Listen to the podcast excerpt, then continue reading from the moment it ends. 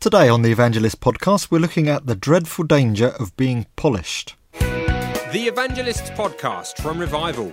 Find out what's new in telling people the good news about God, the world, and you with Andy Brinkley and Glen Scrivener. Welcome back to the Evangelist podcast. Uh, this week we're looking at the dreadful danger of being polished, Glen. Mm. Don't whatever you do, be a polished evangelist. What do you mean by being polished? I mean, uh, if you think that being an evangelist means being a slick salesperson, mm. like a door to door salesman who's mm-hmm. got a little patter, who knows how to sell ice to Eskimos and sand to the Arabs and, you know, whatever. Yeah. And that's what it means to be an evangelist. Oh yeah. my goodness. You're in trouble, your friends are in trouble. no one will want to be with you. Yeah. Uh, you'll find that evangelistic opportunities are well, you will find them more difficult because you'll mm. always be trying to be polished, and they will find it difficult to actually engage with you as a genuine human being. Mm. It's that kind of thing, really. You do see it quite a lot on sort of Christian TV and things, mm. sort of people highly slick. Uh, yeah. things. Yeah wow, this is amazing, you know. Yeah, and it can kind of get a little bit like um, like the medieval church had, you know, had that division between the laity and the clergy, and mm. you know, and you had the, the monks and the nuns who were the super spiritual ones, and then just the hoi polloi, the normal normal people who just mm. weren't holy, but they, you know, they earned their wage and they paid for the monks and the nuns to mm. say the prayers and the priests to do all their religious stuff, and and you think, well, we we must have come so far in so many hundreds of years, and we've had a reformation, haven't we? Mm. And yet, I, I, find that actually evangelists can be kind of the new kind of priestly caste yeah. that everyone else thinks, oh, they're so, you know, I could never do Off what limits. they do. Yeah. It's interesting. I was, I was at a um, this is a few years ago. There was a, a, an evangelist, a great evangelist, who was giving a uh, seminar on how to share your faith, and uh, I was just sitting in listening, and um, uh, we were breaking up into various groups and doing some group activities. So I got to know the the woman who was sat next to me quite a bit, and mm. and at the end of uh, this seminar, she sort of turned to me and she said, "Oh my goodness." Wasn't he amazing? I could never do that. And it was interesting because I, I got to spend some time with this evangelist after the seminar, and yeah. I kind of fed that back to them and, and just sort of said it, it really was uh, a very gripping um, inspiring in some ways yeah. seminar about how to share your faith. But um, just thought you'd be interested to know that that you know here's this woman sat in, sat next to me, and her one impression was, oh, I could never do that, and um, and he was crestfallen at that, and I, I would be if if the tables yeah. were turned and people said that. But sometimes we can give that kind of impression that, that yeah, it, it takes a lot of polish um, to be an evangelist, but that really we just shoot ourselves in the foot if we think that. Okay, well, we'll, we'll dip into this uh, a little bit in more detail. But before we go on, do you get our free daily prayer bulletin? It's a small 24 page booklet that tells 31 stories of what God is doing around the world. Did you know that the gospel is reaching people in Romania? Or that Slovakian school pupils are studying the Bibles in their classes? Or that North Korean Christians pray for us in the West? Well, you can hear more about it in our prayer bulletin. You can get it free of charge by going to revivalmedia.org/bulletin.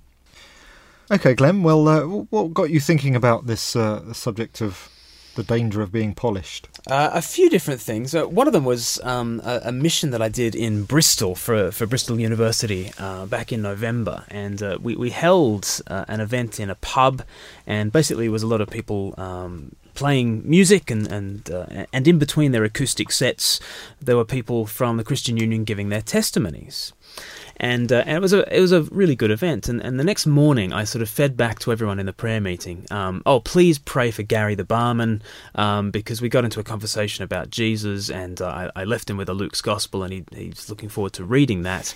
and they were just astonished, like, oh, how did you do it? Oh, how did you bridge from the acoustic music into a gospel conversation? And like just the way they were asking me these questions, you could tell that they they thought I must have had some like really whiz bang method that I'd gone to Bible college to learn or something. Yeah. You know. And and and I just told them the truth. And the truth literally was I was getting a drink from him and I just I, just asked him, Have you overheard any of the, the talks that are going on in the hmm. next room? He said, Bits and pieces. Then there's big silence. and then I said something something very close to. Um, it's just Christians talking about like how they became Christians. Have you ever like? Would you? Ha, is there um, the Christianity? Have you ever thought about it much? Like literally, literally, that's kind of as polished as I was. And and he he just said something like, um, "I really enjoyed doing religious studies at school." And then big silence as I'm trying to think, okay, where do we go from here? And then thankfully, you know, the Lord was at work and, and, and he said, but the thing I've always wondered was, like, if God knows everything, like, how can he allow such bad things to happen in the world? And boof, we're off and away in a, Yeah. in a conversation. Not because I had a whiz bang line that kind Yeah, of yeah. nailed it at all. It was really clunky. It was really embarrassing. It was cringeworthy.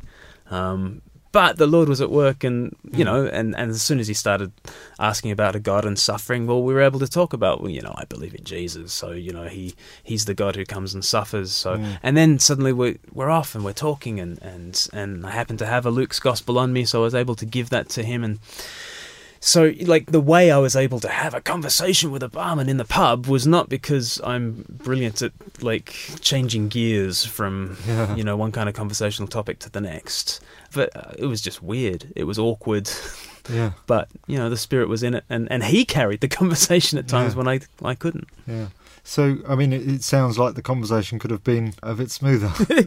Absolutely, it could have been smoother, um, and you know, and and and you know, hopefully, next time I'm in that situation, I you know, you, you always think of these things later, but you know, this is this is why practice makes perfect, and you know, next time I'll I'll say something like, you know, when's the last time you thought properly about spiritual issues or Mm. something something like that, but but again, you know, there's a danger if if that's my line Mm. that it turns him off, um, or you know you know, you can you can ask people, you know, have you ever had an experience of church? Mm. What was that like? Yeah, a friend of mine always uses the line, "I'm a big fan of Jesus. What do you make of him?"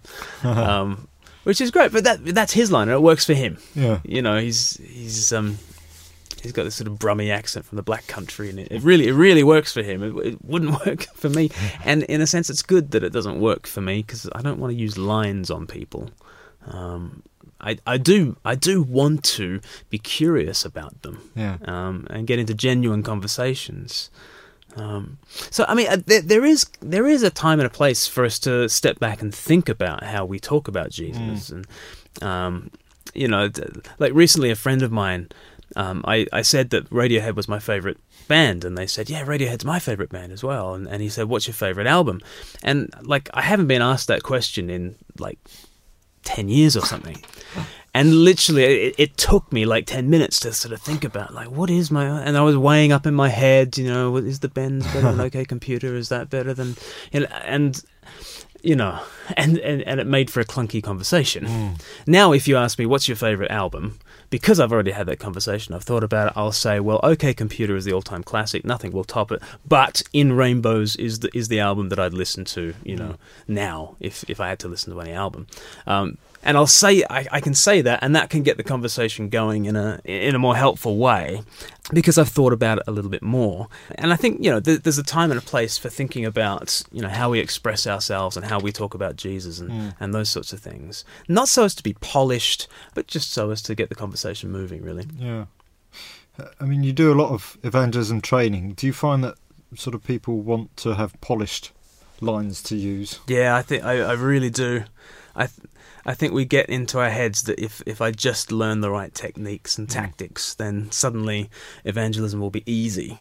I, I was speaking at a house party for students up in Scotland end of last year, and um, I'm I'm going to do some evangelism training for them in the future. So I just asked them, what sort of topics would you like me to cover? in my evangelism training, and and straight off the bat, two people said. The first person said, um, "How can we mention Jesus without it being awkward?" And the second person asked, um, "How can I tell someone I'm praying for you without it sounding weird?" um, and and I just told them this this will be really short training, guys, because um, I I don't think I can. I don't think I Yeah. can stop that from being awkward, or from sounding weird. But what I want to do is really commend you because that's brilliant. Like like here are, here are some people who really want to talk about Jesus, and here are some people who do pray for their friends, and they want to be able to say, I'm I'm praying for you. And like what I said to them was was listen, if you are mentioning Jesus in conversations, if you're praying for your friends and every now and again saying, I am praying for you, you are the Billy Graham of personal evangelism. That's you're my hero. I want to be like you. That's amazing. That's really amazing. How do you make that not awkward? I don't know. I, I, I don't think there is a way of not mm. making that awkward. I think you know, we we are in Christ in a world that is in Adam, and when we raise the name of Jesus, there is just that kind of change of gears thing that happens. There is that going against the grain thing, and and and there are going to be splinters when you go against the grain. I just I, there is no way around that. But if you love your friends and you're praying for them and you're seeking to talk about Jesus at points, the only thing I'd add to that would, would just be, well, why don't you invite them to church as well? Um, and and not not just invite them to a polished evangelistic event, Yeah. but just invite them to church family in all its sort of mess. You know, that's that's where evangelism happens. It, it happens in the everyday. It happens in the mess. And if we try and polish things up all the time, I, I, I think we'll just have surface level interactions with people. It sounds sort of a little clumsy, you know. Uh, Isn't there a sort of a any way of being a bit more effective?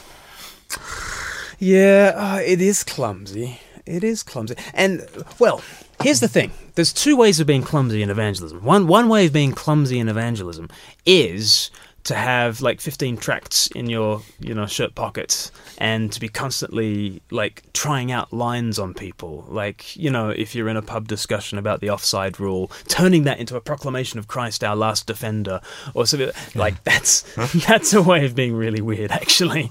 and and trying to use lines on people and trying to use people as you know, as, as though they've got an evangelistic target on their chest, and that's the only reason I'm loving this person. The only reason I'm engaging with this person is because I want a notch on my belt, because I want them to be a, you know, I want them to be a, a convert that I gain. Like that's a way of being really weird with people, but that's, but actually trying to be polished hmm. is what will make you weird. There's another way of just being yourself and loving another person and mentioning Jesus. And there's a weirdness that comes with that, but that's the authentic weirdness, and that's the weirdness that we can't avoid really. And uh, and I and I think it'll be mortifying. Evangelism is mortifying. In that old Puritan sense, in Yeah. that old Romans chapter 8 kind of sense, Yeah. that we put to death, Death. The, the misdeeds of the flesh, Mm. and and there's there's something very uh, mortifying, killing off of the flesh, Mm. about you know standing up for Jesus and, and talking about Him every now and again. And there's no way around it really. If if you find if you find a way of avoiding feeling mortified, then you might just be finding a way of avoiding Christian discipleship. Yeah. because discipleship involves that kind of that kind of thing. So it'll be clumsy, but hopefully, if if we're concerned to naturally engage with per- people and love people for who they are, Mm. then it'll be clumsy in the right way, not in the wrong way. Mm. So, what advice would you give about personal evangelism? I think uh, embrace the weirdness, um, make peace with being odd. Again, odd in the right way. I think be alive to the relationship that you're in, not always seeking to um, say this line and lead them to this point of a gospel presentation and then to that point and then to that point. I was, was talking to a friend just on Sunday and, and she's just started uh, a new job and they they know that she's a Christian, and they, they find that hilarious. And it's it's a it's an office all of girls of women, and she was just saying that just uh, last Monday they were going around the office saying, "What did you do on the weekend?" And she was like, "Well, I know that the right thing to say is on Sunday morning I went to church and it was brilliant." And that was that was what she was going to say. But as as they went round the room, all the other ones said, I got drunk on Saturday night. I vomited everywhere. And then the next person said, Oh, yeah, you would have should have seen me. And, you know, Sunday I was just so hungover and it was just drunken tale after drunken tale after drunken tale. And she just realized that when it came round to her turn, it was just, it would just be received by them as completely puritanical. Um, well, I actually went to church on Sunday morning, you know, um, me and my 2.2 children. And, and, and she, she just knew that that would come across Yeah. in quite a puritanical way. So she just said, "Actually, I, I, I saw the film Gravity on Saturday night. It's really it's really good. Really made me think, though. Have you have you seen the film?" And so, like, she just went in a different direction. Just started Right. talking about gravity and and it was was hopeful that you know certain issues about you know our mortality and that kind of Yeah. thing might come up, which were in the film. But I thought that was a good example of not just using a line because that's what you do, but just engaging in the situation. Yeah. And sort of picking up, I suppose, something out of what they say, just seeing where it goes. Yeah. Yeah. I suppose in some ways, you know, having an open hand Yeah. and an open heart to a conversation, Yes. you know, and just just allowing the Lord to sort of guide you Yes. to reach people. Yeah. And ju- and like and if you're talking about the film Gravity, then then actually you're not far from a gospel conversation if you talk about that. Yeah. Or if you talk about a relationship problem, you're not far from talking about the gospel when you talk about that. Or if you, you know, you don't have to, you know, almost have a script that you work your conversations off. Yeah. You know, if you're talking about something that matters, you're a hop, skip, and a jump from talking about Jesus, Mm. because you know our our gospel really is the thing that undergirds all all that matters. Mm. And it depends a lot on sort of your relationship with them. You know, I wouldn't I wouldn't start the same conversation with my neighbour that I would Yeah, with uh, you know my cousin or yeah, yeah, absolutely. it depends on, on the relationship as well as the situation. Yeah, and I, and I think a, a real conversation killer is when people try to be interesting. Like, like if you enter into a conversation and your goal in this conversation is to try to be interesting, then you'll try and spin some story. You'll, you know, here's the people I've met in my life. Here are my achievements. Here's where I've been. Let me tell you a story. Let me, uh, let me entertain you. You're going to have a bad conversation there, or you're going to have a very one-sided conversation. Mm. It'll all be about you, and and I, I think that can happen in evangelism, where we go into it trying to be interesting, or we go into it trying to mm. have a certain kind of conversation, and this is the way that it's going to going to be. But I I think actually conversations work a lot better when you're not trying to be interesting, when you're trying to be interested, mm. when you're trying to be curious, and just ask them questions and Yeah. questions and questions and. I remember you, you, you gave me some statistic about the number of questions that Jesus Oh yeah, it was something like 169 or Yeah, yeah. like Well over a hundred like Yeah. questions Jesus asks in, in the Gospels. Yeah. This is yeah, we need to we need to stop trying to be interesting and, and try to be interested. Hmm. Um, and then you know, like along the way, when I do evangelism training, I, I take people through three, two, one, and and and along the way, I try and sort of get them to workshop how they would finish the following sentences. Sentences like, "That's what I love about Jesus." Dot dot dot. And one of the reasons I do that is because it's just good good for Christians to talk to one another Yeah. about that's what I love about Jesus. That's you know, none none of the conversations we should have in in a sense should be evangelistic conversations so much as they're just gospel conversations because we believe in the gospel.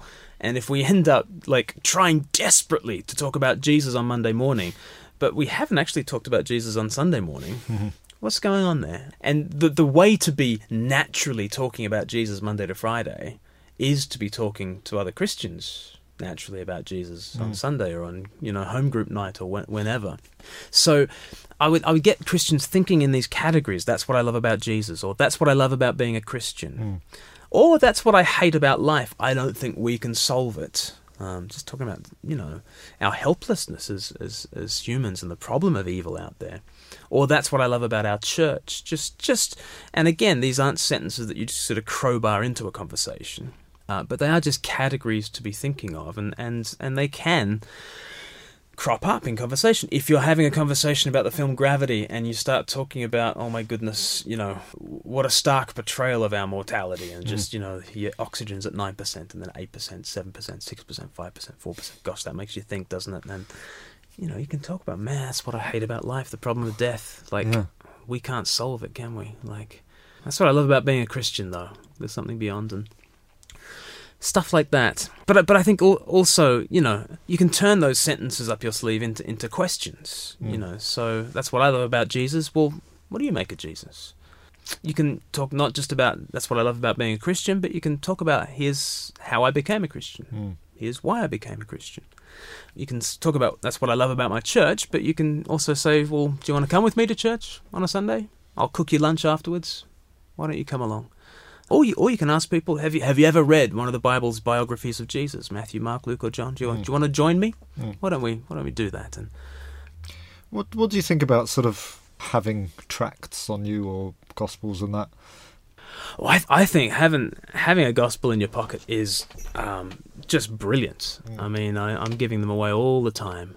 Maybe maybe partly because the way I became a Christian was really reading Luke's gospel and just Yeah. kind of meeting with Christ through that. So I'm a I'm a big believer in that, and and essentially, you know, you you give them the gospel, and, and then you just pray that God's word would do Mm. do its work in, in people's lives. So. Um, yeah, I'd be I'd be big into to having gospels tracts. I, I haven't come across millions that I like love, and I, I often think that if it's off the back of a conversation, you've already like talked to people about it, and Mm. I think I think the natural next step is from a conversation is to dip into the Bible and Yeah. and read for themselves. So that's yeah, that's what I tend to carry. Mm.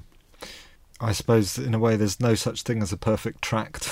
Yeah, you know, yeah, you can't sort of summarise the gospel properly enough in Yeah. uh, two sides of a A6 or whatever. Yeah, I mean, you can try and you, you'll be clumsy, just like in our Yeah. conversations. You can try and you'll be clumsy.